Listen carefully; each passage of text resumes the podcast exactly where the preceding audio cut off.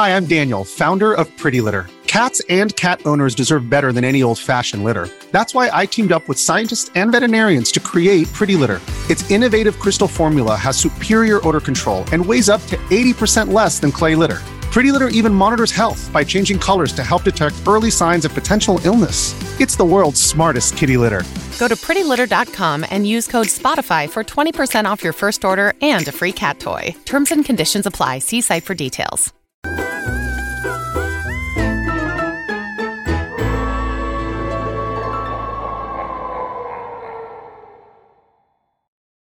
What's up, and welcome back to Kinda Funny Games Daily for Thursday, October 12th, 2023. Everybody, it is Friday the 13th in October Eve.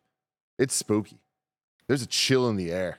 There's spider webs on the video wall. Of course, I'm Tim Gettys. I am joined by my very good friend, the voice of Clive from Final Fantasy 16, the potential future voice of Super Mario, the potential new president of PlayStation, Ben Starr. It's so lovely to be here now that I play all of those roles. You're out Um, here killing it, man. I don't know what to say. Uh, it's weird. Every time, um, every time a new role becomes available, I get people in my DM saying, "You can audition for this."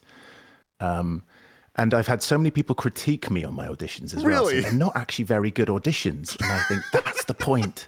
The point is that they're not good auditions. Dude, we were just talking about this uh, right before we went live. I love how much fun you're having out here. Obviously, Final Fantasy 16, major success, came out. I freaking loved it. I've talked to you about that a whole bunch, but I love even more just seeing you on Twitter, just having fun posting these goofy videos. How are you feeling about all that? I love it. Um, I've always been a clown. I've always kind of loved having fun. Um, and you've, I've been allowed this platform, and I and I play this serious character for most of my career. I've played very very serious characters, and I and I love playing Clive, and I have a really strong emotional connection to him. But I've really enjoyed just playing.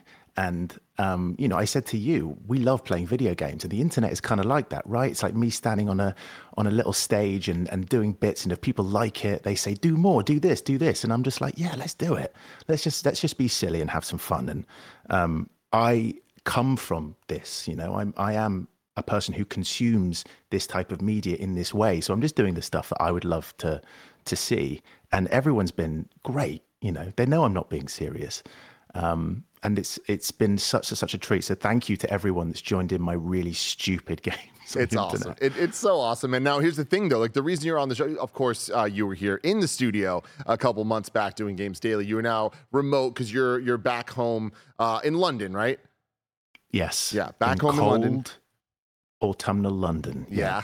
Yeah, it's been wild weather-wise over here. It is. It's been simultaneously in one week, like the hottest week we've ever had in San Francisco, and then also just like torrential downpours out of nowhere for like five minutes. It makes no freaking sense. Like the world is ending, and it's a very sad thing. But a very exciting thing is the reason that you are here today, of course, to hang out with me and talk about video games, but also to talk about your new project you got going on. You want to talk about that a little bit? I do, yeah. Um, so it's something that myself and uh, a couple of other UK video game personalities have been working on. Um, it's D&D actual play Kickstarter. It launches next Monday, um, and the trailer is up now. Um, it involves Harry McEntire, who you know from Xenoblade Chronicles 3, um, Doug Cockle, the voice of Geralt of Rivia, um, we've got uh, Alex Jordan, who you know as Mr. Hands uh, from Cyberpunk, also makes the sex noises in Baldur's Gate 3. Great. Got Aoife Wilson Aoife, from dude. Eurogamer. Huge fan of Aoife. That's awesome. Aoife and Holly Bennett as well, who's a great friend and from PlayStation Access now, works at various various places across across the video game world. They are amazing people, and we've kind of bandied together to create this entirely new world. Harry's made Reliquiae, um, and it's we're hoping to get funding for it. Like we've done our session zero, we've rolled our characters, um, and Monday it launches. So yes, sign up for the Kickstarter and and um, and play along with us. We really want to create a community. We're trying to insert ways in which members of the community and people who back us have an opportunity to feel really involved in the game and, and shape the world with us. So we're looking at ways that we can do that. Um, it's it's uh, really really really cool, and I feel very lucky to be a part of it. And thank you for allowing me to talk about it. Um, we're also EGX tomorrow, which I'm really nervous about. We're doing a live show. We thought, how about we just jump off a cliff and perform a live show at EGX? So tomorrow at 6 p.m. we'll be doing that. And So, uh, something tells me that's going to be a blast. If you're Yeah, if you're in the area, yeah. definitely go check that out. And also uh, check out Twitter right now, uh, Natural Six at Natural Six. You can go follow them there uh, for information on the Kickstarter, like he was saying, that launches on Monday. Uh, ben, we did D and D recently, uh, a couple weeks Mm. back, and for the very first time, uh, having Nick run a game for us, and it went about as well as that sounds like it went. But it was a lot of fun, whole bunch of fun. So I, I'm excited for real professionals out there to do it the right way. Uh, yeah, it's going to be chaos. Um, it's not going to be uh, professional. It'll be a beautiful blend. We've got a great different a variety of experiences um, uh, from people who've never picked up a D20 before to people who know exactly what they're doing. Fortunately, Harry McEntire is not only an amazing DM, he's very experienced playing Dungeons and Dragons, but he's an absolute word wordsmith and has built this amazing world. I'm so excited for people to experience it. Awesome. Everybody check out Natural Six on Twitter now or on Kickstarter on Monday. But we're going to talk about that even more later. We're talking about Mirage being Ubisoft's biggest new gen launch yet, Princess Peach Showtime's box art changing, and more because this is kinda funny games daily, where each and every weekday we come at you live with all the video game news that you need to know. Of course, you could watch live on twitch.tv slash kinda funny games or youtube.com slash kinda funny games. But if you can't watch live, that's totally cool. You can watch later on YouTube or roosterteeth.com. If you'd rather listen to us as a podcast, just search your favorite podcast service for Kinda Funny Games Daily, and we will be right there for you. Uh, if we get something wrong during the show, you can watch live and go to kindafunny.com slash you're wrong to correct us, and we will get to that at the end of the show with corrections. Um, you can go to patreon.com slash kinda funny to go above and beyond and support us at the utmost, and we appreciate you so very, very much, including our Patreon producers, Jedi Master Deadpool and Delaney Twining. Uh, they get the show ad free. They get a whole bunch of bonus content. It's a great time over there. A little bit of housekeeping for you. Uh, we're throwing a meet and greet fundraiser for Extra Life. Uh, actually, Square Pie Guys is throwing us a meet and greet fundraiser for Extra Life. So you can come hang out with Kinda Funny on Wednesday, October 25th. Uh, we'll be celebrating the launch of the Kinda Funny Pizza, which is a buffalo chicken pie, raising money for the big, beautiful kids. All proceeds from the tickets go to our Extra Life fundraising. You'll be entered to win fabulous prizes, and you'll get to hang out with some of us. Uh, you can get your ticket. Yes, this is a ticketed event at kindafunny.com slash SPG party. That's like Square Pie Guys party. SPG party. Um, a new kinda funny Xcast is up right now asking the question when will Call of Duty come to Game Pass? Very relevant question right now. Uh, and uh, today we're brought to you by DraftKings Sportsbook, but I'll tell you all about that later. First off, shout out to Gary Whitta. I saw people saying he looks like Daniel Craig's James Bond, and I'll give it to him. he, he said it on the show, and you know, like, yeah, he's he's got the vibe. He's got the sunglasses because he forgot to bring his regular glasses in again. And there's just something about the collared shirt. Just how it opens. The collar Yeah. specifically gives off the vibe. Yeah. I think he could get away with it. I really do. Like I have seen worse kind of like Elvis impersonators get away with it. Do you know what I mean? Like Yeah, he's, exactly. he's he's he's got it. you know, in a bar on a really dingy bar on like a Friday night, I've seen people be like, "I'm Tom Jones," and I'm thinking, "You're not Tom Jones," because that that. But that that is a bit that is a bit Daniel Craig. just just a bit. All the right bits, Gary. Uh, but for now, let's begin with what is and forever will be the Roper Report. It's time for some news. We have six stories today. A baker's dozen. Story number one Ubisoft says Assassin's Creed Mirage had its biggest new gen launch to date. This comes from Taylor Lyles at IGN. Uh, Ubisoft's revealed some details about the debut of Assassin's Creed Mirage, saying its player count is in line with the previous launches like Assassin's Creed Origins and Odyssey. In a post on the social media platform Twitter, uh, Ubisoft released a statement thinking, thanking players for their support for the new release and that developers' back to the roots experience has paid off. With the number of players being in line with past successful launches, such as Assassin's Creed Origins and Assassin's Creed Odyssey, we're humbled by the positive reception. The company also says Mirage is the biggest new generation launch game in terms of unit sales in Ubisoft's history.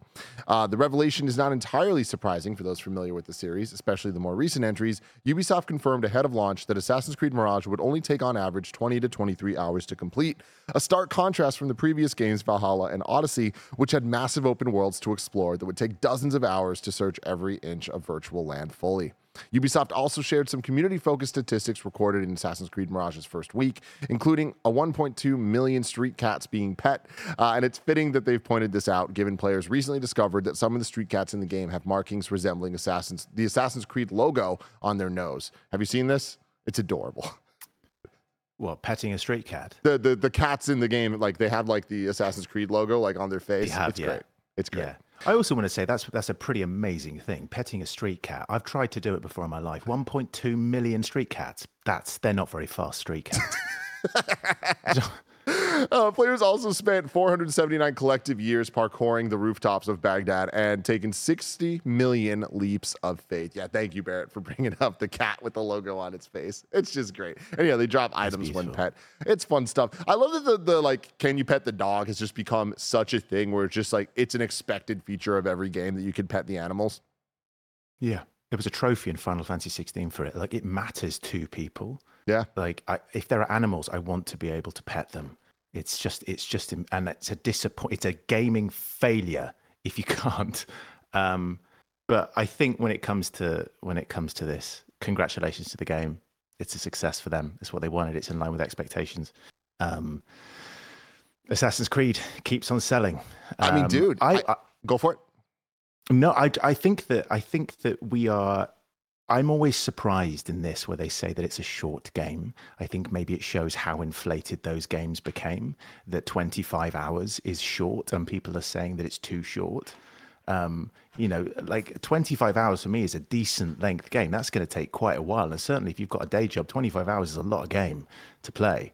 Um, and I've, I've been intrigued by that kind of discourse of saying it's a disappointment, it's a smaller thing. Um, but I've, I'm, I think it shows how big, how massive those games came, and I hope that this, you know, refocuses them and allows them to think going forward, because you know this was DLC, um, going forward, what Assassin's Creed can become, and them trying to figure out what they want the identity to be for the next ten years. Yeah, man. I mean, uh, like you said, congrats to them. This is great. I feel like this was an experiment that um, is clearly paying off, and it's something that you know Barrett was really excited for and uh, reviewed it and really liked it a lot. Uh, Barrett, would you say that like this being the? Let me ask you this: Is the twenty to twenty three hours? Does that feel right to you for this for this game? And on top of that, how is that in line compared to uh, the the duration of some of the the more classic games that this was uh, in the style of? Yeah, so I I finished the story I think in like 19 hours and 45 minutes. So um and that was with like doing some of the extra collecting stuff and uh just like the not open world activity, but just like the side stuff, right? Uh and so honestly, I think you could probably like if you're just going through the story, which I think the the way the game's designed you can do, uh you could probably finish that game in like 15 hours flat um, which is really nice and yeah, very similar to the old school Assassin's Creed. Uh, compared to like Origins is like a, I want to say thir- Origins is like a thirty to thirty-five hour game if you're just kind of like mainlining it. Odyssey is somewhere like uh, eh, like sixty hours, and then Valhalla is at least seventy. So yeah, Wild, absolutely wild. But something that I think is interesting here is Ubisoft wrote, or they also said, Mirage is the biggest new generation launch game in terms of unit sales in Ubisoft's history. So, Ubisoft's history in new generation does that mean that for whatever the new generation was, or is that just talking about the PS5 and Xbox Series X generations? Worded a little bit weird. It's worded in a very specific way that means that they're allowed to say those exact things. Yeah. Um, I, th- it's, I mean, like it's it's like it's the this that's the this it's the this that's the best thing, and um, great. Yeah. The new generation, new generation launch. Like I remember, like Assassin's Creed have always been a part of like the very early generations. I, I, I swear, Black. A lot of them are cross gen, right? So you've got like Black Flag was cross gen. Um, was what was the first one that came out on? Yeah, Was was, Val- Valhalla was cross-gen? Oh yeah, of course it was. I played that. I played a really janky version of that on my PlayStation 4. That did not work. That was a game that was janky as hell, and I put 170 hours into that video game. Um, that was that was like that was punishment. There was punishment for myself, but I loved it. It was just like you know when you eat it, like I was like Augustus Gloop in Matilda, just like eating, eating that. Not Augustus, Augustus Gloop. Gus- yeah, whatever it was. Willy Wonka, yeah, whatever. Just like okay, there's there's there's my Roald Dahlisms. Just yeah, exactly. Um, Bruce Bogtrotter in we're Matilda. That's for. it. Go back, rewind it. Bruce Bogtrotter in, in Matilda, just like eating that chocolate cake, hating it, but kind of loving it at the same time. Um, I'm, I, I think that um, Assassin's Creed, like most franchises, uh, has gone through an identity crisis um, and needs to reconfigure what it wants to be, what its relationship is with itself. Um, and it was brilliant. It, you know, Odyssey, I think a lot of people would say is is the peak of the franchise of what that version was. Valhalla was um, uh, it was the the Spider-Man three maybe of uh, you know some people love it, some people don't. Those are fighting um, words with Barrett. I don't mean it like that, guys, guys, guys, guys. Back Ben, off, I'll back fight off. you. I love that. I'll fight you, Ben. yeah, I'll fight you from this country. Come on, you come over here. Um, you get on a plane, Barrett. You get on a plane. I will Um, get on a plane. oh my god. but I, I, I, I, I think what is also this is this used to be DLC, and it kind of got inflated, right? This is something that was small that became bigger, and I think Assassin's Creed. It's nice that they're going back to. Um, it's it's a soft reboot, isn't it? Like it's it's we're going back to.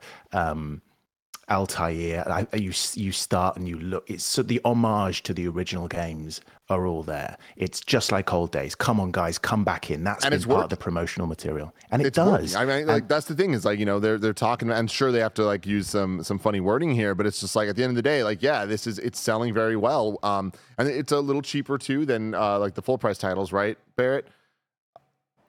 That's a great question. Yeah, I'm pretty sure that it. How that it much was, did you pay but- for it, Barrett? uh, I was uh, given a review code by Ubisoft, so I have no idea. Um, but I can do some research for you. Yeah, I, love that. it's I like just like assume that you're just like, yeah, it is cheaper. It's fifty bucks. Uh, people Okay. are saying in the, in the chat there. So yeah, you know that all- that kind of adds up and makes sense. Um, and and yeah, I think it's exciting that it, it's doing well for them. Ubisoft definitely needs the wins uh, in any way. For you were talking about the identity of Assassin's Creed. I feel like even the identity of Ubisoft.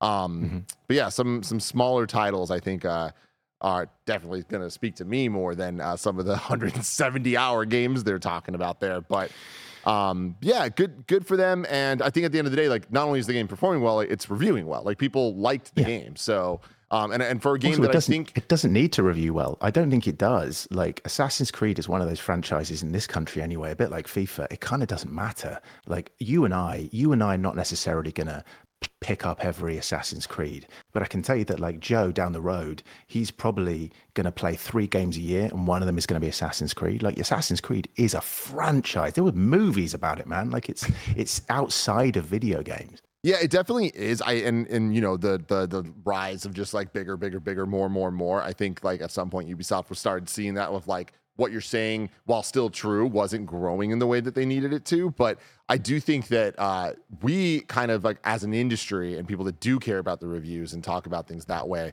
I think over the last year talking about this game, it kind of always felt like, uh, oh yeah, that thing's happening too. Like it's for the people it's for. We'll see what it actually like if it does anything. And it's working. It reviewed well and it's selling well. So it's like I, I just congrats to them for pulling this one off. Well done. They deserve it. Um, story number two, we got some breaking news here. Mario's new voice actor potentially has been revealed uh, via a data mine of the demo. This comes from Tom Ivan at VGC. Um, the new voice of Mario has potentially been revealed, and it's not Ben Starr, uh, following an alleged data mine of a Super Mario Brothers Wonder retail demo. An unverified list of voice actors for Wonder first appeared on the 4chan forum on Wednesday and then spread to other social media sites and forums such as Reset Era. Uh, the list is said to have been published after an anonymous user managed to obtain the kiosk demo for Mario Wonder, which was rolled out at US retailers last week, then modified it to access content not meant to be seen by the players. The user posted images on 4chan of previously unseen Wonder levels to support their claims. Uh, Nintendo announced this summer that Charles Martinet, who has voiced Mario for over 25 years, would be stepping down from the role, uh, but still hasn't announced who's replacing him. The alleged voice actor list could point to Martinet's replacement, however, since it does not include credited characters, some analysis is required. Since LA based uh, Kevin uh, Afghani's performance as Arnold in Genshin Impact sounds very similar to Mario Wonder's Talking Flowers, this leaves one likely candidate on the allegedly leaked list veteran cartoon and video game voice actor Mick Wingert. Wingert's best known as the voice of Tony Stark in various Marvel cartoons, as well as Zhang in the spin off Kung Fu Panda series. He's also contributed voices to games such as Genshin Impact, Spider Man, World of Warcraft, and Fire Emblem Heroes. So, yeah, a lot going on there. I, I've been thinking it's a little weird that they announced that Charles was leaving, going to be a Mario ambassador, and then there's clearly a new Mario voice in Mario Wonder that they said is not Charles. It sounds very similar, but it's definitely not him. And they just haven't said who it is. And it's almost as if they like, they're like, it's not a big deal. Like, we don't want it to matter. It's Mario. Don't worry about it.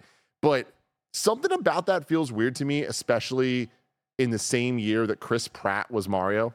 And I think that Mario has now been introduced to an entire new group of people sounding like Chris Pratt. And now in this new game, he sounds like we think Mario sounds, but we don't know who his voice is. Yeah. Guys, it's me. I'm Mario. Um, it's a Mia, a Mario. It's not. And I've got to say, Wingert. I'm coming for you. How dare you? This was my role. I auditioned. The internet said I'm allowed to be Mario. How will I pay my bills? I've finished recording Clive. I don't have another job. I needed this Wingert. Um, thrilled for him. I think um, when when when it comes to this, um, the entire rollout was strange. Everything about it was strange. I think it was a PR decision by Nintendo to say someone's going to get hold of this. Someone's going to get hold of this information and they're going to think we're being duplicitous and they're going to think that we're in some way uh, throwing Charles Martinet under the bus and we are um, we are firing him essentially. So someone said we're going to get ahead of this and say no no no this is a mutual thing because like Nintendo ambassador it's I'm thrilled for him but also it is a weird it's a weird title. Yeah. Um, and it was nice that they chose to celebrate Charles because his work is so important for so many people. He is an amazing ambassador, not just for Mario, but for video games in general. Um, and I'm really pleased that they celebrated him in that way. But that's all they did. And then we expected something else. Then we expected the reveal. But I don't think Nintendo wanted to do the reveal because Mario is so much bigger than than a voice, right? He he is he is a mascot for for all of video games. Um, and I think they wouldn't want an actor to kind of supersede that, despite casting Chris Pratt in the movie. Um, and I think they clearly haven't spoken about it, and they don't want to talk about it. And I don't think they're they going don't to. want to talk. That, that's no, the thing is like I, I don't, don't I don't think we're ever like even uh, uh, for Charles Martinet. I feel like he kind of became a character just because of how long he's been doing and how iconic his his voice and his lines have become uh, in video games and just in, in media in general that like Nintendo still never really like put him at the forefront of anything. I feel like until recently, uh, when they were like thanking him and essentially saying goodbye. Um, but yeah, like we we don't know necessarily unless you do digging the voice of Princess Peach or the voice of Toad or any of that, right? Um, it is interesting, like like playing um, the hour that I did for Mario Wonder. I did a preview a couple days ago, uh, and even from looking at the trailers, um, it's clear that they're really trying to make this one as different as possible while it's still being a 2D Mario game, like down to the jump sound effect and like the fire flower sound effect and the little voices being different than they used to be. Um, but so similar. Like it's one of those you gotta know to know type deals. Um, so yeah, I'm, I'm I'm interested in this, and again, this being like some leaked information, we don't even know that it's true, but uh, yeah, it being Mick Wingert, who I'm unfamiliar with, but sounds like he's uh, done a lot of work. This sounds in line with what I expected. Um, I know some people were like, "Oh, they're not talking about it because it's going to be like a big reveal, a big surprise." That's not Nintendo's mo, unless it was going to be like a Chris Pratt or something like that. That I don't think any of us expected or wanted. Um, so this is what we get. Yeah. No one's bitten. They're not going to roll out the red carpet and say, "This is Mario now," because Mario is Mario. Mm-hmm. we celebrate Charles for his work because we know his work. Like they're not going to say congratulate. It's not like the new Doctor, you know, the new Doctor in Doctor Who or the new James Bond. It's like Mario is it. We don't need to have another high-profile voice actor to do it. And maybe, you know, they don't want to voice the new voice of, they don't want to announce the new voice of Mario because there'll be loads of people that can do it in the future. Yeah, potentially. I Um, honestly, I wouldn't be surprised if um going forward, like I mean, it sounds like Charles will no longer be the voice of Mario in future games.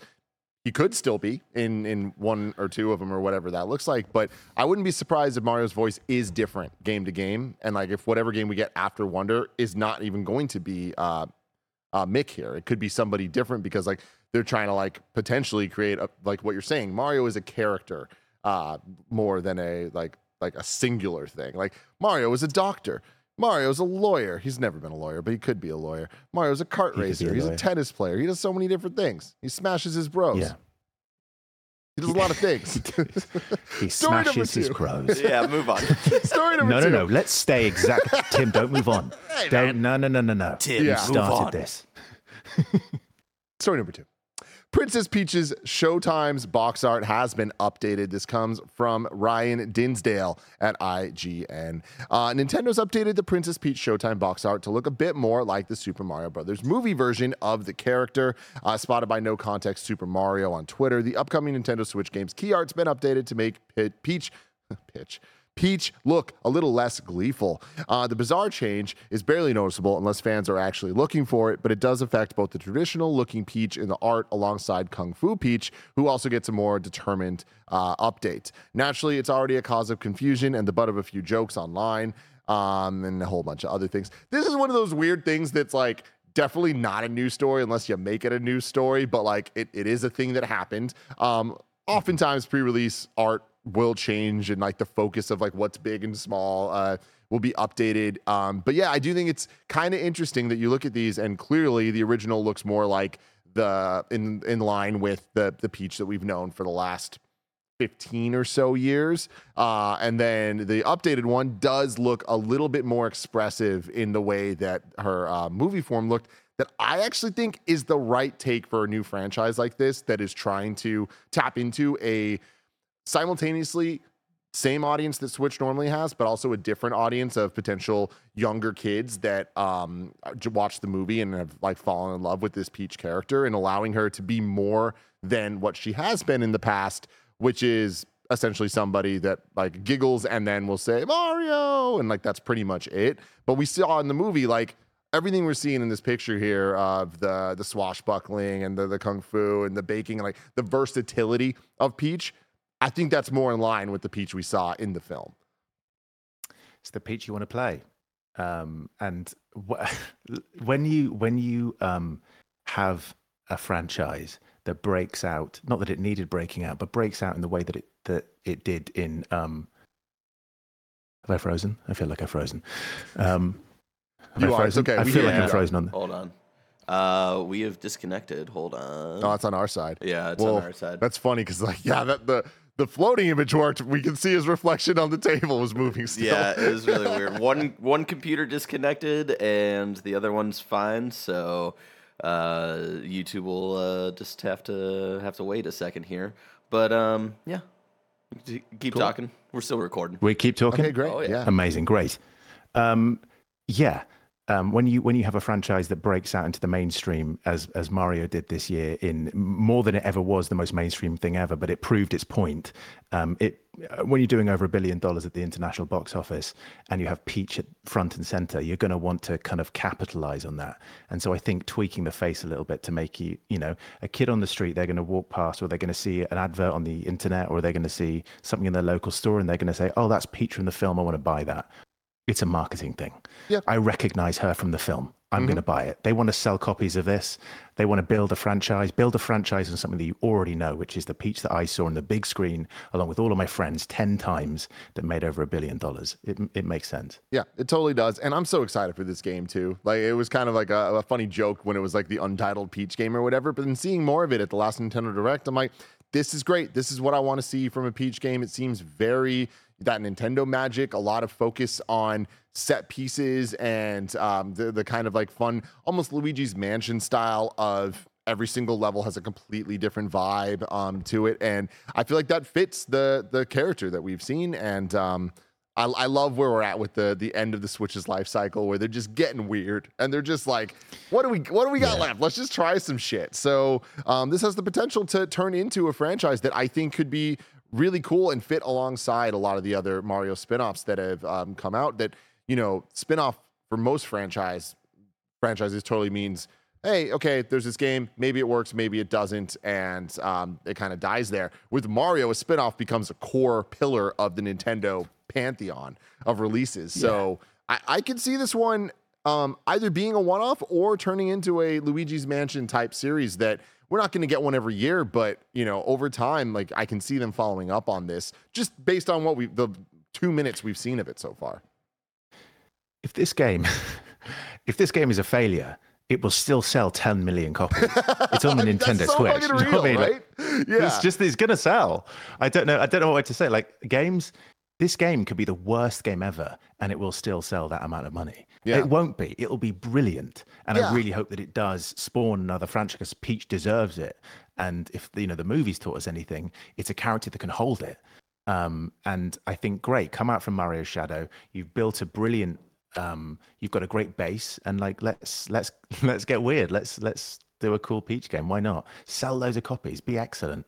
Yes, I, I hope so, and I, I have good a good feeling about this one. Uh, we're going to continue with more stories, but we're going to do that after a brief word from our sponsors. This episode's brought to you by DraftKings Sportsbook. The NFL season is going strong, and DraftKings Sportsbook is hooking new customers up with an offer that's even stronger. You can bet five bucks on any game this week to score $200 instantly in bonus bets. And DraftKings isn't stopping there. All customers can take advantage of a sweetener offer every game this October. There's a ton of these football games happening, and each and every one you're going to want to be there on DraftKings Sportsbook. You can get in on the game day greatness. Download the DraftKings Sportsbook app now, and you can use code Kinda Funny. New customers can score $200 instantly in bonus bets when you bet five on the NFL. That's code Kinda Funny only on DraftKings Sportsbook, an official sports betting partner of the NFL. The crown is yours. If you have a gambling problem, call 1 800 Gambler or visit www.1800Gambler.net. In New York, you can call 1 877 8 H O P E N Y or text H O P E N Y, which is 467 369. In Connecticut, help is available for problem gambling. You can call 888 789 7777 or visit ccpg.org. Please play responsibly. On behalf of Boot Hill Casino and Resort KS, licensee partner Golden Nugget Lake Charles, LA. 21 plus age varies by jurisdiction. Void in ONT. Bonus bets expire 168 hours after issuance. See sportsbook.draftkings.com slash football terms for eligibility and deposit restrictions. Terms responsible gaming resources.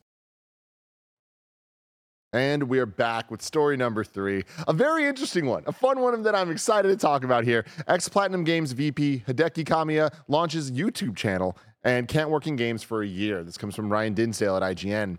Famed video game developer and former Platinum Games executive vice president Hideki Kamiya has stated a YouTube has started a YouTube channel after leaving the company in September. Uh, Kamiya so far only has one video available on the Hideki Kamiya channel that seemingly shows him leaving the Platinum Games office before talking about future plans, why he left the studio he co founded, and what he's been doing in the meantime making curry and watching TV.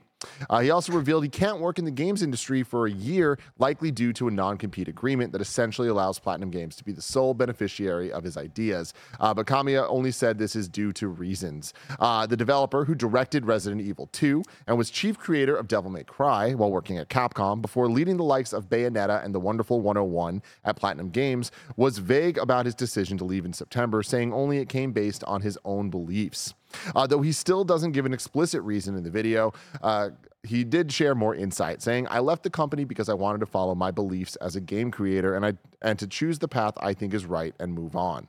Uh, he made it clear he wasn't retiring yet either, and will consider what offers come his way when he's allowed to work in the games industry again. He joked he'll accept any offers over uh, around six hundred and seventy thousand dollars a year, uh, though that does end the video by driving off to the unemployment center in a supercar. Uh, as for his YouTube channel, uh, he said he will upload videos that are completely education free and have nothing to do with the video game industry, with the veteran developer seemingly ready for a break after working in games for 30 years. Ben, what's your takeaway on this?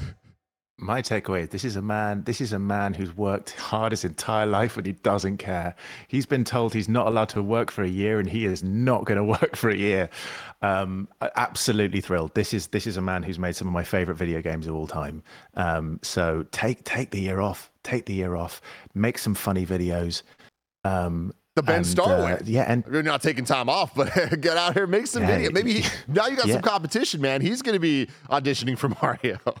Yeah. When's the collab? Come on, make it happen. That's the real I got question. some time off. I'm not Mario anymore. it's a nightmare. I booked out the entire year. Um, I, I, I think this is great. Um, and w- what I love is that, you know, there are, we're fortunate enough to have been around video games long enough to have uh, relationships with these games that reflect who they are as people. And I think um, we're seeing a lot of great creators move on to, you know, new pastures. Um, and I think it's it's it's exciting, and just take the rest. Like, did did did he make Okami as well? Was he responsible for Okami? Um, I think maybe. I mean, that, that, that's in line with the other games there. But yeah, hold on, let me check that out. That sounds. It he definitely was, he was the right? director. Yeah. Okay, there you go. I mean, yeah, man, we're talking about a legend. Like like one of, one of, the biggest legends uh, in, in, the space. And what I love about this story, uh, I mean, there's so many different things to point out, but I love that we are at a point now with video games video games and the their level of maturation as an industry that some of these veterans have reached this this point that they can leave. And it can be by their own accords. They can kind of like own their own narratives and especially characters like him um, can then mm-hmm. start a youtube channel and do whatever they want which i'm sure there's a ton of people at platinum that are terrified right now of what might what what might happen. But on top of that he's allowed to kind of just promote himself in the best way possible to like field offers and to be able to own the fact that you are under NDAs, that you can't talk about a whole bunch of things, to just own that and let everybody know, I think it kind of puts him in a great position for planning without planning for the future, essentially. Um, like it kind of is gives him the ability to skirt around the the politics and what he can't do, and kind of allows him to do anything in a in a pretty interesting way. Uh, looking at a uh, Sakurai um, from Smash Brothers, who who you know retired from games in whatever way, uh, 10 million different times, but now he's doing his YouTube channel and his being a little bit more on the educational side. Uh, I, I, love uh, Kamiya here, like poking fun at that even a, a, little bit, and like I imagine that they're gonna do some things together in the future. Um, I just think it's great that we've hit this point now that you know many years ago we saw. Um, the games media um, side of things. oh no, that is he's frozen again. the best freeze frame. There he is. He's back. that was a bad, bad, bad freeze. But um, we went from games media kind of being like you're either at IGN or GameSpot or Game Informer or you're not to you know people like Kinda Funny and like so many other groups out there that are able to just because of the internet, because of YouTube and social media, kind of do their own thing. And I love that uh, we've seen the rise of indie devs um, as well over the last 20 years, where they are a very important, vibrant part of the games industry as a as a whole. But to see these the, like the top dog guys be able to be, become so much of a character in video games that they can then launch YouTube channels and have fun with it and like celebrate games in a different way or not. Just do whatever the hell they want to really show who they are. I think it's really cool and interesting. And, and in a world that we've seen so we have constant stories, obviously layoffs and horrible things like that. But we also in the last 10 years have seen so many stories of like studio heads leaving their teams, starting new teams, what comes from that. Um, I like that we're at a point now that um, there's different options for people to take in, in terms of like where their careers go in video games. And um, I'm very interested to see what comes from this YouTube channel and where he ends up in a year. Because I think right now the options are limitless. And I think that they're only going to get more and more interesting as the year goes on. If you're an athlete, you know the greatest motivator of all is the fear of letting your teammates down. After all, a team is only as good as its weakest link. So you owe it to those wearing the same jersey as you to be your best every time you step on the field. That's why there's no vape in team. When you vape, you can expose your lungs to toxic chemicals that can damage your lungs. If you're a step behind, the team's a step behind. Brought to you by The Real Cost and the FDA.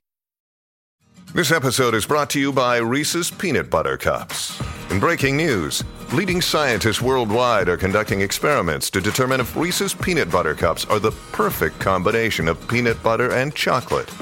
However, it appears the study was inconclusive, as the scientists couldn't help but eat all the Reese's. Because when you want something sweet, you can't do better than Reese's. Find Reese's now at a store near you. Yeah, I I agree. Um, I think he is. Um, his work his work speaks for itself, and I think the internet has provided people with just the uh, most amazing opportunity to um, express themselves and show themselves. Like I've, you know, I, I think that we we've seen it with Sakurai, and people are interested. We've seen it with Hideo Kojima doing his his podcast. Podcast. People want to hear from these people, right? They they want to know what they're like. They want to they've played their games. They want to get to know them more as people. And if you do have a year of downtime where you're not allowed to do it, I'm sure it's not in the original contract that he's not allowed to go and do a silly YouTube channel. So why not? Um, I'm really, really pleased that this is fun. And it's just great for fans of video games Yeah. that they get to have that interaction with their heroes, you know, that they get to experience them in a way that they wouldn't because we haven't had that culture of, of videos being pointed at, at, at, these creators' faces and getting to know them as people. Um, we know their art, but now let's, you know, see how fun they can be. Yeah, absolutely. Uh, moving on to story number four, which is a follow up to story number three. Shinji Mikami teases return to work after non compete clause seemingly ends. Uh, this comes from Tom Ivan at VGC. Shinji Mikami appears ready to return to game development following the expiration of a non compete clause. Now that I've broken the spell of non competition on myself, I guess I should get to work, he tweeted on Thursday. It was confirmed in February that Mikami was leaving Tango Gameworks, the studio behind The Evil Within, Ghostwire Tokyo, and Hi Fi Rush, which he founded in 2010 before selling it to Bethesda. Uh, Mikami's best known for his time at Capcom, where he directed the first Resident Evil, its 2002 GameCube remake, and Resident Evil 4, among other titles. He also directed Vanquish for Platinum Games and produced Shadows of the Damned for Grasshopper Manufacture. Uh, in 2020, Mikami stated he wanted to direct one more video game project before he retires, adding that he had no shortage of ideas and they weren't limited to the horror genre. A lot of stuff, a lot of shakeups happening, a lot of cool things out there. Change is coming. Um, I love it. You know, one person starts their hiatus, another person finishes it. Um, g- good for him. I'm excited to see what Shin- Shinji Mikami, you know, does next. Yeah. Um, obviously, the the godfather of horror, the the man who has defined an entire generation of of, of horror video games, um, and says that they don't want to do horror anymore, and that's great. Whatever, whatever that man decides they want to put their mind to, I will happily play. Um, yeah, I mean, we've even uh, seen like you know, not necessarily him, but like with um with Tango in general, like them having um Hi-Fi Rush recently, right? Something that it was such a left turn from the horror games that we kind of expect from them, and also it was amazing. It was so awesome. And if you haven't played Hi-Fi Rush, get it now. It's on Game Pass. You should definitely play it. Are you a Hi-Fi Rush guy, Ben?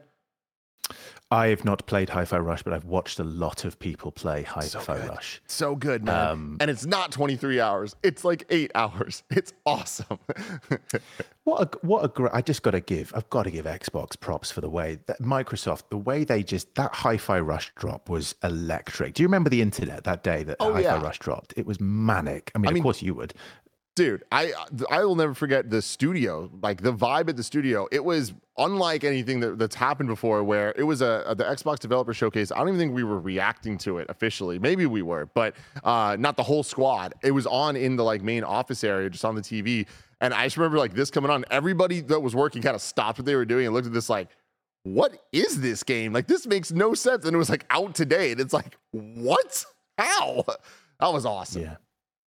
It was discovery. It was it was a perfect moment of discovery. I know we were talking about Shinji Mikami, but that that that hi-fi rush moment of of people not knowing what this game was going to be, and it was like we were all six or seven again, where we had no idea what the game was going to be, and it was that pure enjoyment of something, experiencing it for the first time without having any prior knowledge of it. There was something so pure and organic about that relationship with that game that people hopefully still have, and uh, I just kind of want to congratulate everyone for um, the release of that game was masterful and I think should go, you know, if we're talking like great video game video game moments of the year, the release of Hi-Fi Rush has to be up there because it was impeccable. Yeah. Um, but uh, yeah, Shinji Mikami, um, great, great. Put your mind, put your mind um, to it, and, and create something wonderful.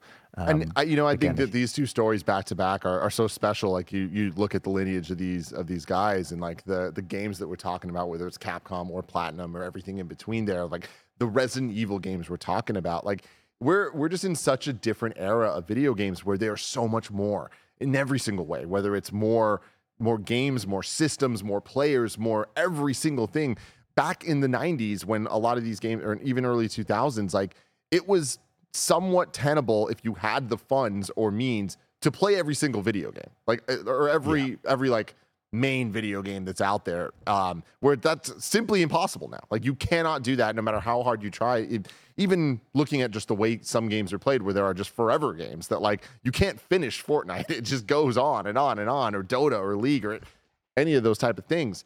Um, but th- we're talking about uh, developers, directors of some of the most iconic classic games from the most iconic classic franchises of all time um, that kind of set the groundwork for, I mean, entire genres, right? Like we're talking about survival horror, yeah. like these guys in particular in different ways are just so key and so important. And then to see them do different things, whether it's Okami or um, a Hi-Fi Rush or something like this, it's like the involvement in so many different styles of games. Like I just think that it's it's really special that we are lucky enough to be in an industry that there are OGs that are now kind of in a position to have more freedom than they've ever had. Somewhat, somewhat even for the second time of being like, mm. hey, fresh restart again. What do we do? But the, these these these gentlemen alongside the people who worked with them i think you know no individual makes a video game but these people have, have spearheaded not just video games but video game systems that video the way we play video games they have created those games that define us so if you think about devil may cry you think about resident evil resident evil 4 in particular mm-hmm. like the pioneering behind the shoulder like video games today exist on those systems. Like if you play Final Fantasy 16, the fighting system is designed by Ryota Suzuki, who worked on Devil May Cry 5. Mm-hmm. It's there there are these these systems and the ways of playing the game were pioneered by these people. So even though the games they've made might be years old, their legacy lives on. And I think it cannot be understated how important their contribution to the video game industry is. Um, because we're playing their games every single day that we play games because they have pioneered that way of us interacting with the games that we love.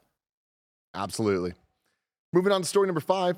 We got a Lords of the Fallen review roundup. Currently, it's sitting at a 77 on Metacritic and a 74 on OpenCritic. Travis Northup at IGN gives it an 8 out of 10, saying Lords of the Fallen's a great Souls like, and it's a killer new idea of swapping between two versions of the world to solve puzzles and slay enemies. And it's an excellent twist to set it apart from the pack. That concept's unfortunately hamstrung by numerous highly annoying technical issues and weak boss fights. Damn, weak boss fights in the Souls like. Can't be doing that. Mm. Uh, but awesome explorable areas and fantastic build crafting more than make up for these shortcomings. If, like me, you're a sucker for a quality action RPG, even amid a clear overabundance of them, then this reboot is well worth your time. Uh, Wesley LeBlanc at Game Informer gives it a 6 out of 10, saying, Despite a solid gameplay foundation, stunning world, and unique two realm mechanic, by the time I reached credits after 48 hours, I was overjoyed to be done. Uh, and Ed Nightingale at Eurogamer gives it a two out of five, uh, missing the elegance of From Software. Lords of the Fallen's let down by Souls-like cliches and performance woes. So a little bit of a mixed bag here. I'd say more mixed than um, a lot of uh, recent big games like this have kind of been, where like maybe there'll be one yeah. outlier or so, but this kind of feels a little bit all over the place. But still ending at a 77 on uh, on Metacritic. There, you interested in this one at all? Um, I'm going to say no, but that's not because um, I wouldn't want to play this type of game. In any other year, yes. Um, but I think there's lots of games that are out this year, including other Souls likes, which I have yet to have play, played. Um, but I think that your mileage may vary is probably the overall review of this, isn't it? Really, um, I've heard lots of people say glowing things about this game because it's exactly what they want to play right now. Um, it's a shame, as you pointed out, that the boss fights aren't up to scratch. I think if anything is a Souls like, you're, you're you are pushing a boulder up a hill. um, because you're comparing it to some of the best Yeah. video games ever made, um, and so you're instantly going to be in deficit. Um, really, it's you know what's what's one of the most recent Souls games, really, Elden Ring. What with the greatest video game of all time? Like you can't really compare it to that, and you're always going to be. It's less good than the thing that I've enjoyed playing. So Lord of the Fallen was always going to have a, a, a problem with that. But it sounds that you know if if you go to it, I've heard people say it's going to be a fantastic experience. Um, I'm also going to shout out to um, Ed and Wesley. I know them both. I think they're wonderful people. Oh, for Um, sure. So they're great. Um, yeah, it, it wasn't Ed's type of game, and that's that's fine. I think we also need to remember with reviews, they are people's opinions. They are not the law, and you don't have to decide whether you want to play a game if it has a 77 on Metacritic.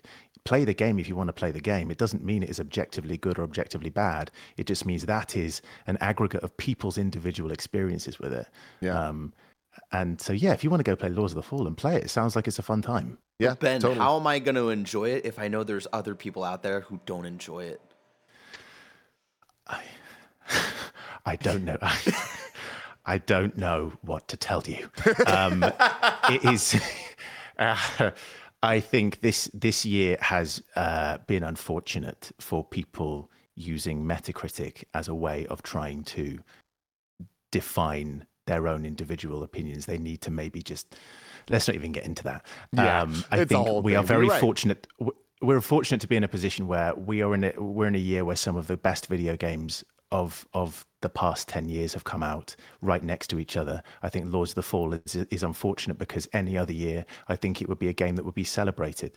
And it's just, you know, what's coming out in the next three weeks Spider Man and Alan Wake 2. What came out in the last three weeks? Lies of P. Another game that, like what you're talking about here, it's like it is a Souls like, and it did it right. People are like saying, Yeah. "No, it feels like a Souls like game. It is in a sim- similar realm as those." And like those levels of comp- of, uh, of comparison, I feel like can benefit or hinder you based on how close you get to that experience that people expect. That's a crazy thing, isn't it? I, I find, I, and I don't know what it is, but Souls games, so the, the Dark Souls, the, the three Dark Souls games, they have, we call them Souls likes. It's, a, it's an amazing, I really do think that they have pioneered something that is, is really remarkable because Lies of P is essentially Bloodborne, right? It's Bloodborne, but Pinocchio.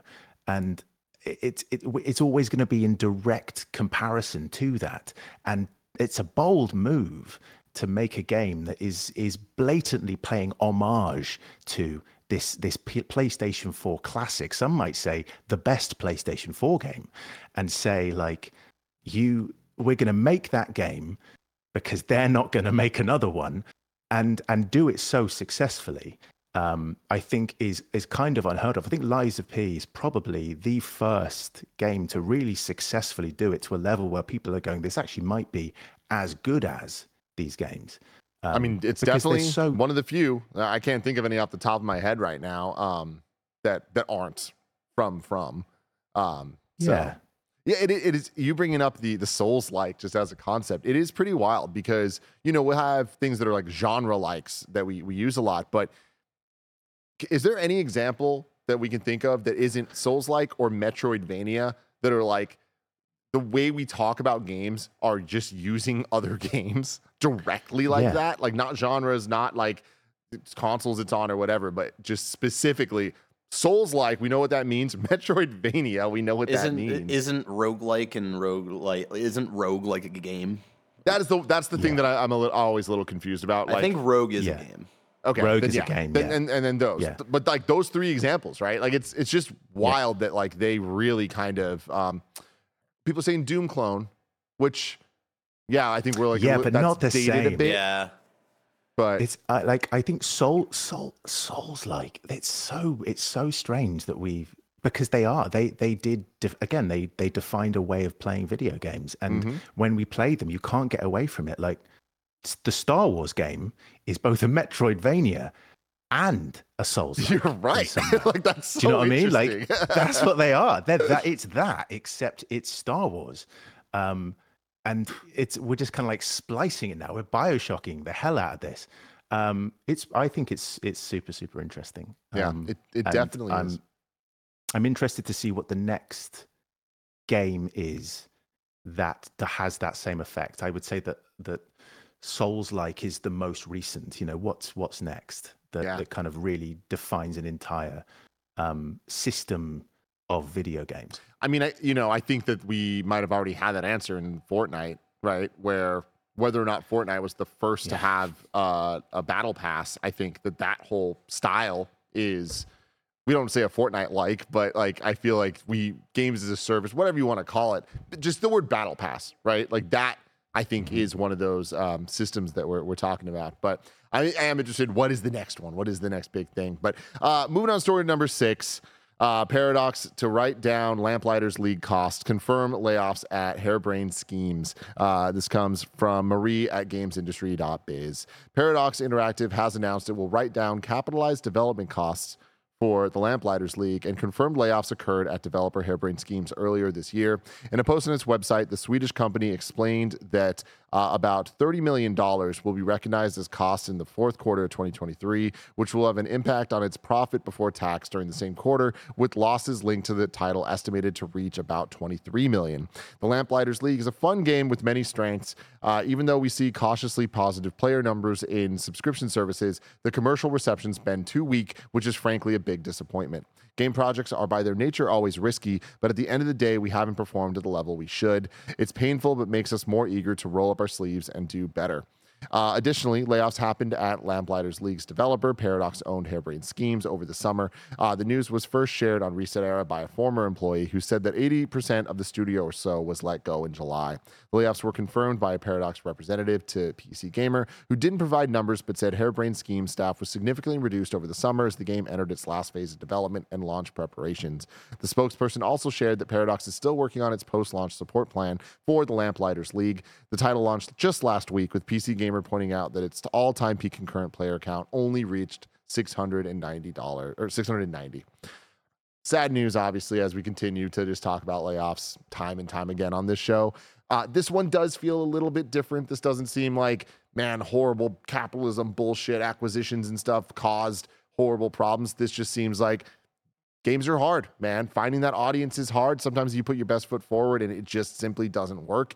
Um, and I think that, you know, for as big as games are, there's a pro and con to that because you you you take that risk and if you can find that audience, great. But it is more likely than not, especially these days, you're not going to get that audience, especially if you need that audience. You need a concurrent player base uh, for your game to to continue to to thrive. It's shit, is what it is. It's absolutely awful, and I think this is just another another notch of of of bad news when it comes to people who work in video games because it just shows you how cutthroat it is. Um, and we are so lucky that so many amazing games have come out in the past year, but we are so unlucky because there's just not enough space for all of them, and not everything can be the biggest smash hit. And video games aren't just hard to make; they take a long time. So something that could have been an absolute smash hit three years ago might not be by the time it comes out Yep. And so you can and you can see that. And by all accounts this is a this is a great video game that lots of people enjoy playing but it doesn't matter how good your game is if people aren't playing it then it just isn't sustainable. And that is such a shame for the people who enjoy the game you know? And also it's so sad for the people who've clearly dedicated a large portion of their life to making it. And um I every time I hear you guys talk about a story like this or I read a story it makes me really sad because um I, I, I, I, know people. We know people who make these games and they love them. They make them because this is this is a passion that just happens to be a job, and it's such a shame. Yep, absolutely. Well, Ben, I look forward to a day that we don't talk about layoff stories on this show. And unfortunately, I feel like that is so far away. That is a segue that I'm not proud of, everybody. But if I want to know what's coming to mom and grab shops today, where would I look? The official list of upcoming software across each and every platform, as listed by the Kinda Funny Game Daily Show host each and every weekday. Do do do do do do do do do do do yeah. Out today, we have Saltsea Chronicles on PlayStation 5, Switch, and PC. Rungor Early Access on PC, Star Trek Infinite on PC, uh, and Super 56 is out now on Steam. Uh, some new dates for you Sovereign Syndicate launches on January 15th, 2024 on PC. Dead Island 2's first DLC, House, launches on November 2nd. Uh, Greg Miller's stoked for that one. Uh, Among Us new map, The Fungal, uh, launches on October 24th as a free update on all platforms. And PlayStation Access Controller launches on December 6th pretty cool. I've seen a lot of cool stuff about this. Uh, and Logitech just announced they're putting out a suite of accessory ah, accessories for it as well. So always love seeing that stuff um, get support. Um, let's jump over to you're wrong to see what we got wrong here um, during this beautiful show. Let's see. Um, Bull Borden just writes in with some fun stuff here. Note about the cats in Assassin's Creed uh, with the assassin symbol on their nose. They're taken from photos of a real cat whose owner is a fan of the series. The white fur pattern around its nose and jowls almost perfectly resembles the crest of the assassins. The cat recently passed away.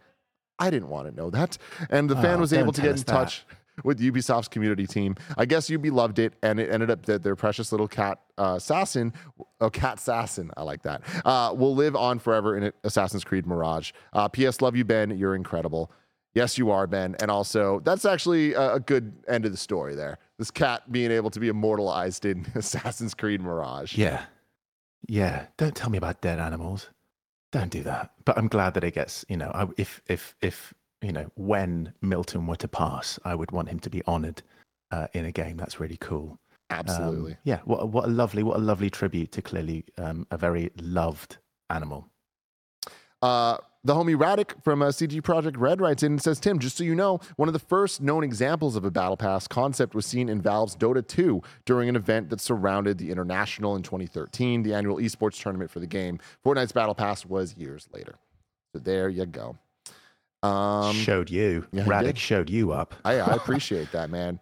Radic writes in, I, I know we're about to get some real shit, you know? Uh, but yeah, that's all we got wrong because we are beautiful human beings. Um, we're about to do our super cool post show where Snowbike Mike's going to join us. You can write in your YouTube super chats to ask Ben any question you want. We're going to talk a little bit more about the D&D thing he's got going on, Natural Six, uh, and just have some fun. Uh, tomorrow, it's going to be me and Bless closing out the week here on Kinda Funny Games Daily. Uh, and then after this, we're going to be doing a super fun stream. Mike's playing some Kingdom Hearts. Is that right? Continuing his Kingdom Hearts journey. Uh, but until next time, Ben, where can people find you? You can find me being an idiot on the internet uh, at the underscore Ben underscore Starr on both Instagram and Twitter. Everybody, go do that. Until next time, it's been our pleasure to serve you. And here he is, big snowbike Mike, joining the Arriving. crew. How you doing, Mike? Yeah, these good. the energy, man. ben I love Starr, what up, homie? How are you, ma'am? Ben, you know what? I'm doing really well. I want you to know that I miss you. I love seeing all your crazy antics on social media, and uh, I hope that you're doing well, bro, bro. I'm doing so well, especially now that you're here. I'm so thrilled that you're playing Kingdom Hearts. Right? I watched a bit of your stream. It's madness. it's madness. Thanks, Ben. Uh, I'm having a ton of fun. Where are It's you? A, where are I? I think we're at the end. Oh, really? We just finished Atlantica. okay. So shout out to Little Mermaid. Uh, you know, she got a fish and a crab. Yeah. Did you know that? There's a, lot, go- yeah. lot going on. Have you never what? There's a lot going on. I'll tell you more about it. You know, I just, you know. God. Uh, yeah. So we just finished that. Mm-hmm. Uh, I think I got to go back to T Town. I think we're we're near the end. We're Mm-hmm. near the end. There's a lot going on. Ben, do you like Kingdom Hearts? I uh, I do like Kingdom Hearts. I played the first one. The first one was one of my favorite games when it came out, and then this is fans hate me for this. I actually haven't played any of them since one. I haven't even played two. Um, Yeah, you gotta play so two. It's something I know I've got to play two, and I, that's actually a thing I really want to go back and do. Um, is like revisit and just play two, and then play all thirty-five games before I Yes. can play the third one. Exactly. Yeah, Ben gets Um, it.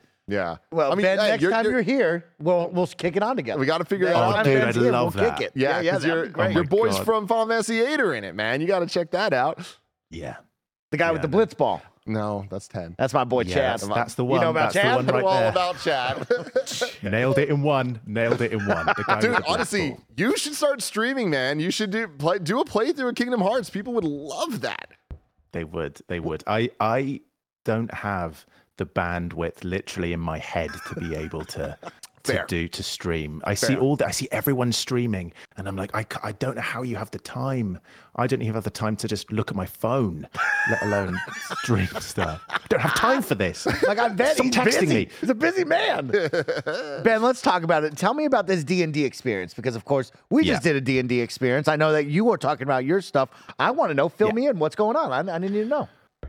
Um, so it's uh, going to be a fun little thing. We're launching a Kickstarter on Monday. um, Oh. because we want people to give us money to do it because it's going to cost us lots, but we want to make it. Um, it's me, it's five other personalities. It's me, Geralt of Rivia himself, Doug Cockle, who just sound like it's weird playing D and D with with Doug because it's just like, hello there. I mean, I can't even do his voice; it's just so deep. Um, it's I don't know, I don't know. I'm doing him a disservice. Um, he uh, it's it's uh, he plays um, a dragonborn called Kel, um, and it's amazing. And uh, yeah, we've just got just um, just a huge wealth of experience. Like Aoife is a is you know a DM herself, but she's kind of throwing it out and going to come and play with us. And Harry McEntire is our amazing dungeon master, and it's just going to be just going to be madness. And uh, we want to get the community involved. Um, so we've got a really cool tier where people who you know come in at the highest tier have the opportunity to insert their character from their home game, literally kind of into the game itself. Um, so we want to kind of allow people to feel like they're a part of this adventure with us. A bit like you guys have created a community with kinda funny. I, I I see that as a template, right? The the idea of being a kinda funny best friend is really important to people, and I think that's what we want to do at Natural Six is is feel like you know when you're a lot of people who've watched these D and D actual plays haven't started at the beginning. It's like you can come and play with us for the first time. You can watch these characters be built from the ground up. You don't have to go back and watch 300 episodes. Like we're starting episode one, and you can get on board with us, and that's what we want, really. Yo, See what that's happens. awesome. We gotta we gotta pay for that tier. We Yeah. gotta get Motor and Blue in the oh game. My oh God, Oh my know what, God, oh my God! Get ready to swipe the card, Tim. Okay, payday's coming up. We're doing Monday, it baby. now. Ben, that's really awesome. Can I ask you about your D and D background? Like, have you played a bunch of D and D in your life? Are you a big D and D guy, or is this new to you? um, it's relatively new. It's something I've wanted to do for years, and um, we were just kind of chatting with a load of mates. I guess things said like five or six months ago, and we were just playing and hanging out, and then we thought, let's actually, this is quite cool. I'm not that experienced at it. In fact, I've I've I barely know what I'm doing, but it, the experience was just so enjoyable that we just went, yeah. Why don't we? Why don't we see if we can? We can turn this into something. And so we've been practicing and, and getting a little bit better. And I've chosen an incredibly hard, hard class, um, as as Harry pointed out to me. But I'm in for it, man. I'm a little chaos gremlin. You know, you've seen me online. You know what I'm capable of. Um, I'm I wouldn't scared. expect any else from you. what Is right. No, no, no, no, no. I'm not scared. I'm So, coming for you. Quick question Um, on this: what what's the product going to be like for people that are that are watching, whether they they support on the Kickstarter or not? Is it going to Mm-hmm. be like a, a weekly series on a YouTube channel? Yeah. Yeah, that's what we wanted to do. So depending on how much backing we get, we kind of we, we were estimating there's going to be a 10 episode series, but we really want to make it longer. You know, we Oh, want to do it for as long as possible. Harry has we have a world. We have a huge, huge world, and um, you're meeting these characters. They're members of the Web, um, which is this seedy underground organization who basically do dirty deeds for people for a price.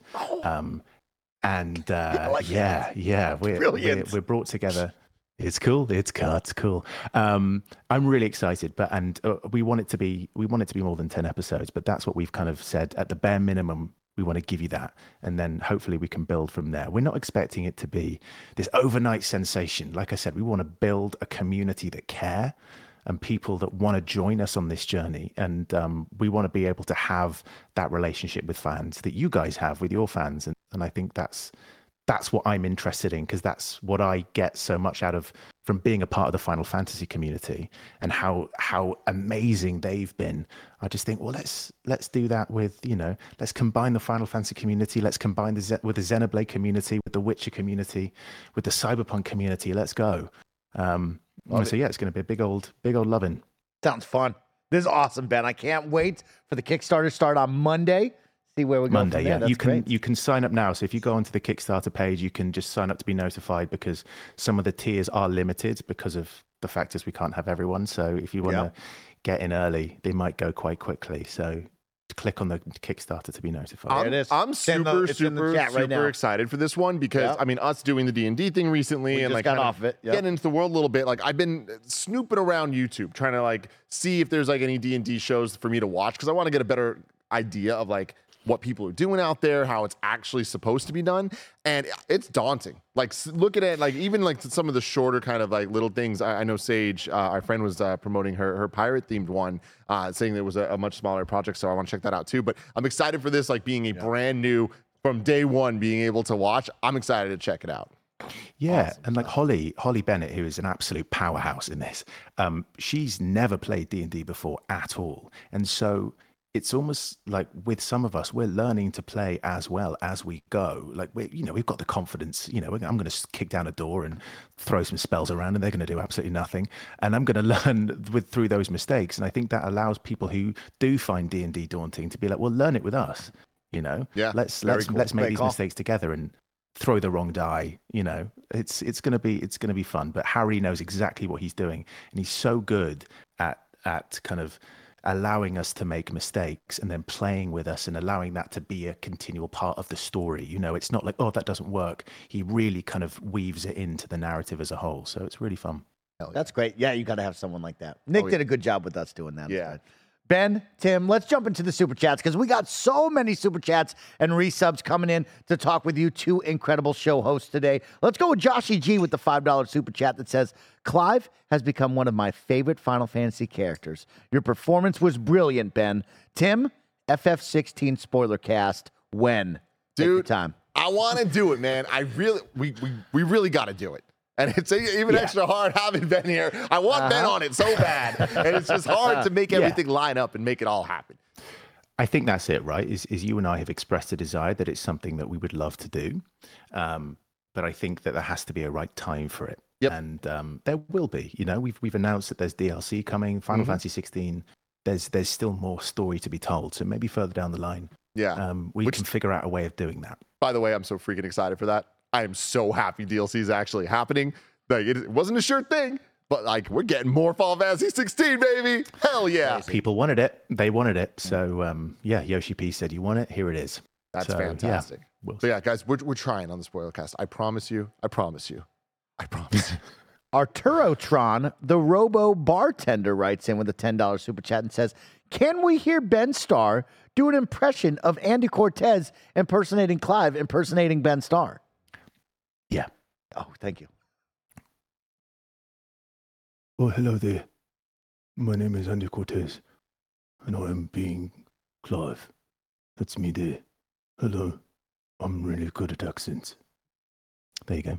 I like I like that you did the keep your head still thing. Brilliant. Yeah, Ten yeah, because of That's how I see it, right? Can't miss the holes. Yeah, yeah, yeah. 10 out of 10. I can tell you how that came about. That came about was I kept seeing him on stream doing it. So I just messaged him. I was like, Do you mind if I just send you something that just rips the shit out of you for doing it? He was like, Yeah, whatever. And then I just sent him a recording and he played along to it and made it like 10 times funnier than it had any right to be. It was so good. You sent it in guys crushed it, man. That, honestly, that is one of my favorite moments of, of the year. Mhm. It's one talented dude with another talented dude.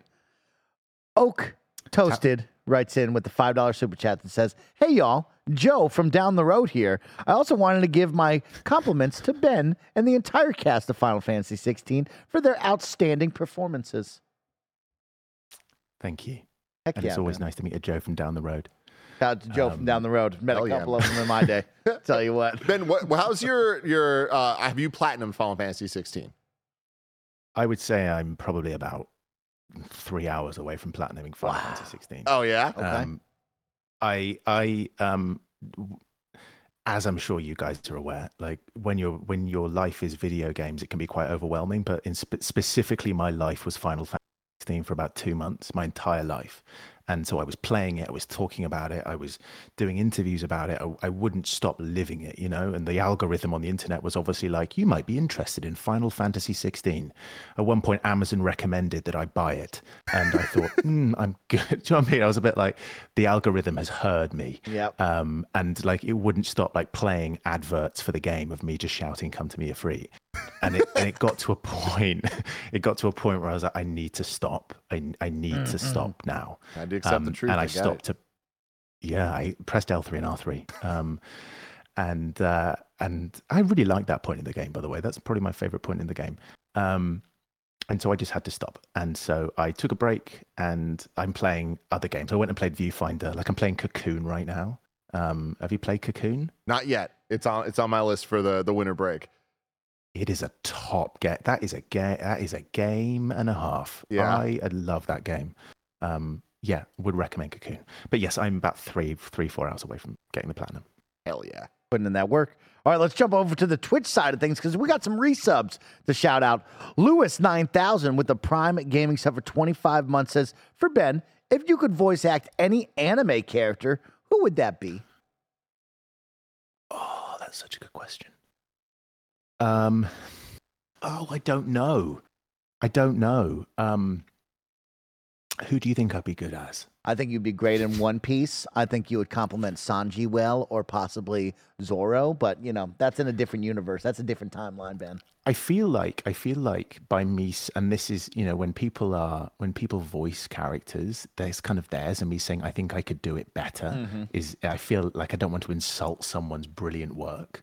Um, but yeah, I'd love to be. I'd love to be in One Piece. Oh my god, are you kidding me? Oh my Um, gosh, the grand adventure. Come on. Uh, I hung out with um, Faye Mata recently, who voices um, a new character in the new Pokemon series, and I, I just, I was like, this is your job now for like the rest of your life. This is it. You're locked in. Yeah, Pokemon yeah, yeah. for the.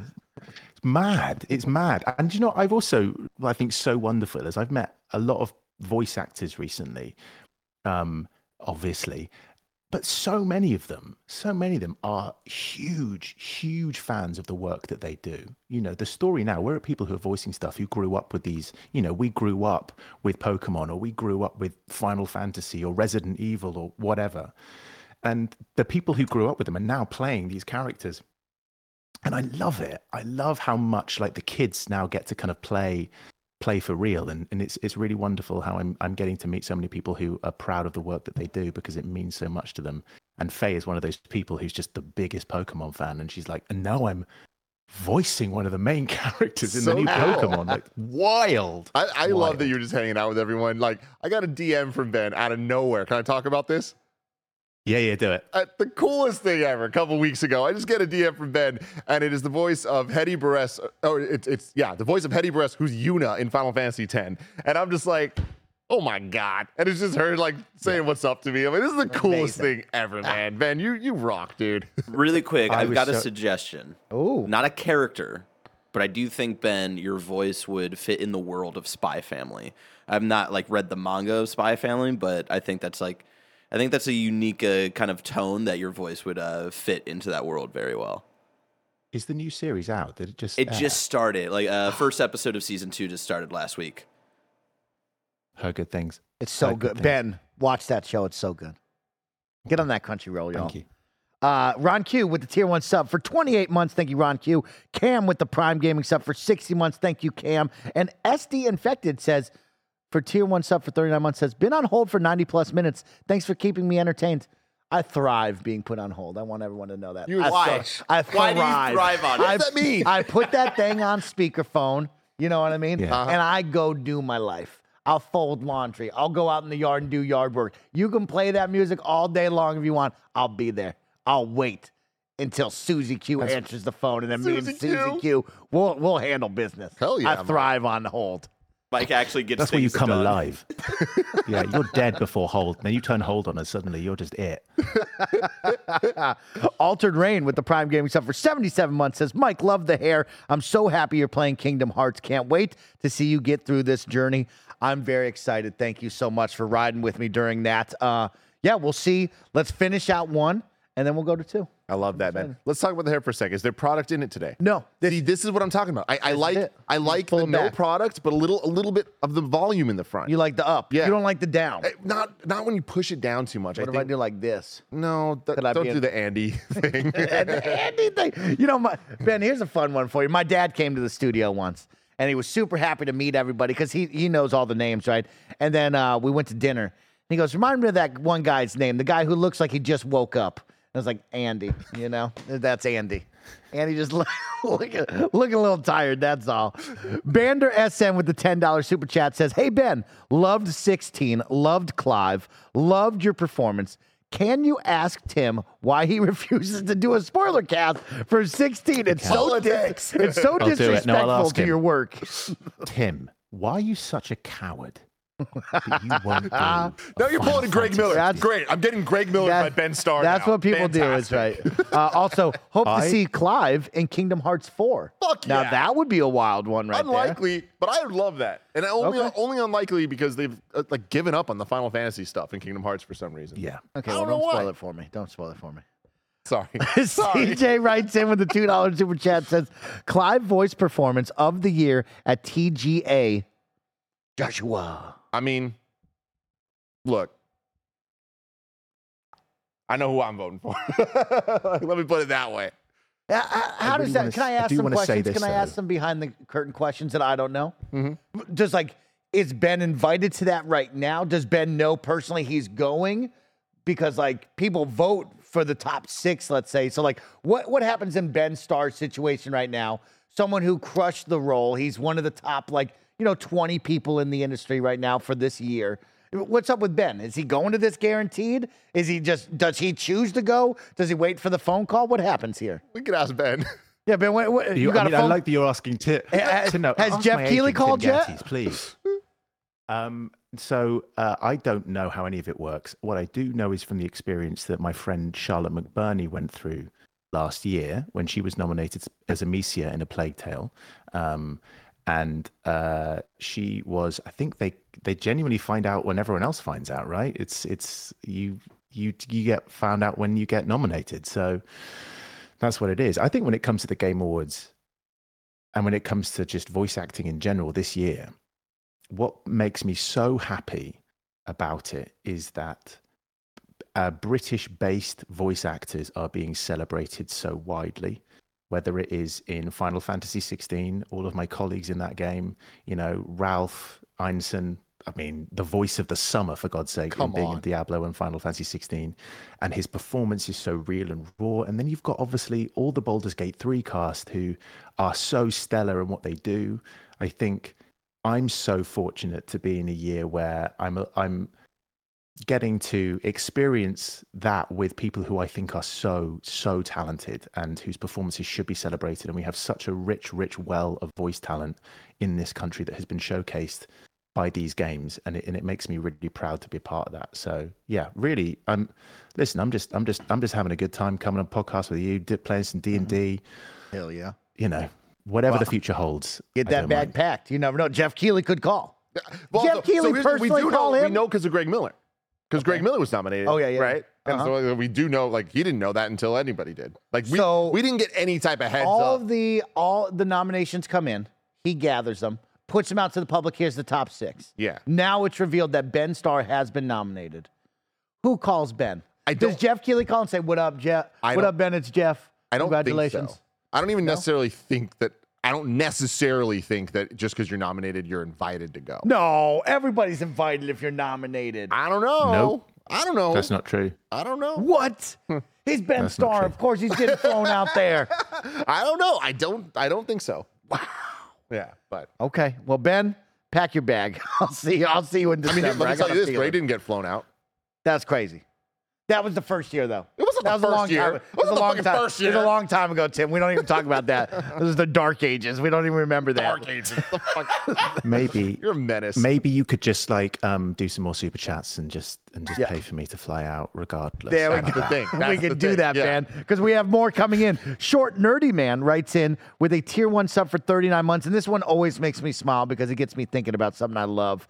They should they should make a cowboy Assassin's Creed. Now you're probably saying to yourself, "Oh, Snowbike Mike, Mike, is that what you love?" No, I just want Ubisoft and Far Cry to make a Jurassic Park game. Already, I'm sick of it. Okay, don't bring up Primal. Don't you bring up Primal was to on the tip of my tongue. I want a uh, Chris Pratt Jurassic World. I'm running around shooting dinos with trank darts, fighting off evil forces, trying to take dino eggs. And me and Blue. You want Turok? That's what you want. Exa- thank you, Ben. I want Turok in Far Cry. Yeah, Would yeah. you be okay if the Yeah. characters are blue? Because if so, I have the game. No, I don't want Avatar. I don't want Avatar. What, uh, how about this, Mike? How about this, Mike? Uh, Chris Pratt DLC in Far Cry Primal. Yeah, yeah. No, no, no, no, no, no, no. Chris Pratt DLC, Mario Wonder. How about Assassin's Creed Cowboy? So you into that? You know, there's something about that that actually sounds kind of cool. Yeah, like it shouldn't. does sound it, good. it's like uh, what was that one movie, Cowboys and Aliens, where it's like this shouldn't work, But it's but cool. it it does kind of Yeah. sound cool. Um, I think I do think there is a game that is essentially Assassin's Creed Cowboys, and that's Red Dead Redemption. Have you played that game? Red Dead Redemption. There it is. True. So- but I. I do know what you mean, but I just don't think it'll be. It'll just be compared to Red Dead Redemption, and everyone just says rubbish because that is they've is the kind of problem with made it. Cowboys at this Mm. point. Oh, tough. Yeah. King Vin writes in with a $5 super chat and says, Tim, have you considered revisiting the past few years or KF GOTY now that you have a more consistent, stable games crew? Would make for a fun games cast. Yeah, we have a lot of fun plans for um Gamescast for like November, December, January, February. That's like more normally the like slow periods of time or like the more like award season of things. Um, yeah, Andy's been talking about that a lot, and uh, we're trying to figure out some some cool things. I know two things we've been talking about doing are looking back at different uh, game of the year uh, game of the year lists that we've had uh, in kinda funny's history and like kind of revisiting that, but then also revisiting all the games that we've reviewed um, and if we still stand by the scores that we gave them, or for games that we never gave a score, like in our pre-scale days, like what would we give them now? Things like that. But no dates on that, no guarantees is going to happen. But we're it, talking. It, it about would that. be really funny because we've had the same consistent crew for Game of the Year voting the last two years, coming up on the third year, right? I, it would be really funny if like I had everybody like send in their top tens from like 2015 to 2019 or 2020, whatever it was, with like the new crew, and just see how like how much different it would be. Yeah. A lot more cool. work, but It'd be cool. it would be cool. Daniel Honeycutt writes in. Oh, go Ben. Up, Ben? No, I, I like I I and I'm, I was about to start an entirely new conversation about game of the year. It's just you you carry on. There's, No, there's, go Ben. Get weird with it. chats. I only have a little bit of time I- with you, so yeah, get, weird. Let's get go. weird with it. Yeah. Do you ever one? Do you ever get that feeling in your no? Um, I with game of the year. I think a couple of weeks ago, maybe like last week or the week before, you were talking about you know your game of the year and how this year or something like you would reevaluate Deathloop, for instance, of like how it wouldn't necessarily register for you. I can't remember who was on the the uh, I think games day that day. Yeah, and, and then you would and then and and that and I think it's that idea of what a game meant to you at the time and what it means to you now is very interesting because it's it's about your shifting relationship with video games based on your experiences with other video games.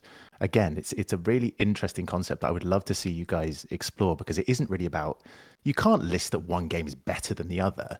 It's that's a stupid thing to do, but we choose to do it because we want to know. But it's it's about how much that game meant to you. You know, I think that the year where you guys voted Final Fantasy VII as your game of the year or Ratchet and Clank as your game of the year, it's very interesting to see where you, the crew was at. It's like a, a moment in time of what you guys were enjoying and where we were in the world at the time. Um, it would be, I would love to see it. I think it would be really interesting. Yeah, definitely. Let's round it out because I only have a couple more minutes with the both of you.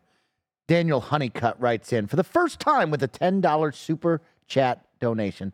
As an industry vet, overhiring and a huge budget are the primary culprit. Studios are constantly in a must sell 100 million mode. You actually don't need 200 people to make a high quality game.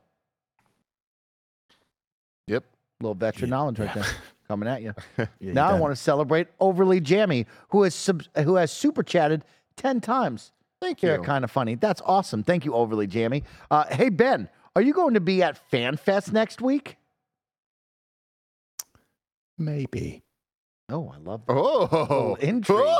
Oh, that's an answer I didn't expect. I expected a yes. I won't be or there. a I no. won't be there in any official capacity. No. Oh, I won't okay, be in, there we in any sort of like official capacity, but I might be there to support Koji um, or something like that. I might pop by. I'm quite busy, but I'm not. I don't read that as in like Ben's turning up. Something's going to happen. No. Um, uh, they wouldn't let me anywhere near that stage. Um, I'm a liability to that to that franchise.